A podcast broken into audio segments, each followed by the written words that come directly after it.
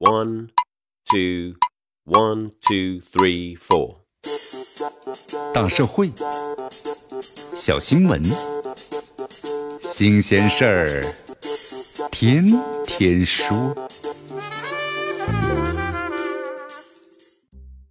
朋友们，你们好，这里是天天说事儿，我是江南。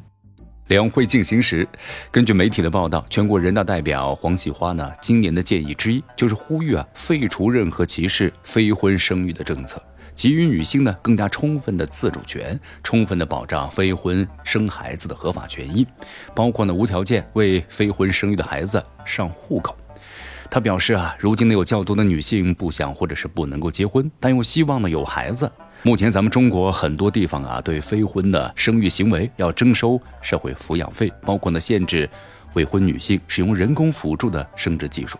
实际上呢，就是要求生育子女必须呢以缔结婚姻为前提，也就是剥夺了非婚者的生育权。黄西花代表在撰写该议案的过程中，曾经这样说过。女性的生育权既然受法律的保障，在生育权的问题上，非婚女性和已婚女性就应该是平等的。为生育权益的获取设置已婚的门槛，其实本质上呢是剥夺了部分非婚女性的正当权利。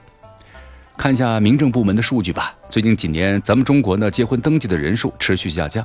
随着女性教育和职业发展水平的提高，这城市里越来越多的职业女性不愿意或者是没有能够婚配，而和这种现实不匹配的是，咱们中国在保障未婚妇女的生育权以及非婚生子女的平等权利上还有很多的情肘。比如说，这孩子生下来无法上户口，以及呢无法正常的上学，是不少未婚母亲面临的最大困难之一。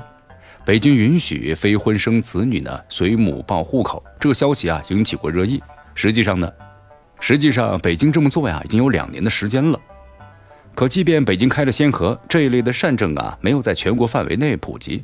不止如此，在有的省市，这计生条例中呢还保留着对非婚的生育行为要征收社会抚养费的规定。很多单身母亲呢要独自把孩子抚养成人，确实挺不容易的。巨额的社会抚养费则会使未婚妈妈群体的处境更加的艰难。在一些发达的国家，非婚生育的很普遍。二零一六年，欧盟国家非婚子女的比例达到了百分之四十三，这法国呀更是高达百分之六十。法国政府呢对这些非婚生的子女与婚生子女一视同仁。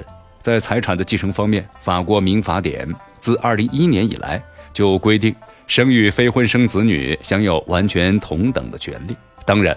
保障非婚妇女的生育权，并非是鼓励非婚生育，而是希望呢从法律层面保障那些有能力和意愿呢独立抚养小孩的女性，公平的去享受生活的权利和福利。而就现实来说，很多非婚生子女长期游走在社会的边缘，从出生就面临着入户难、上学难、就业难等等问题。只有从法律上解决这些问题，非婚妇女的生育权才能够真正的落地。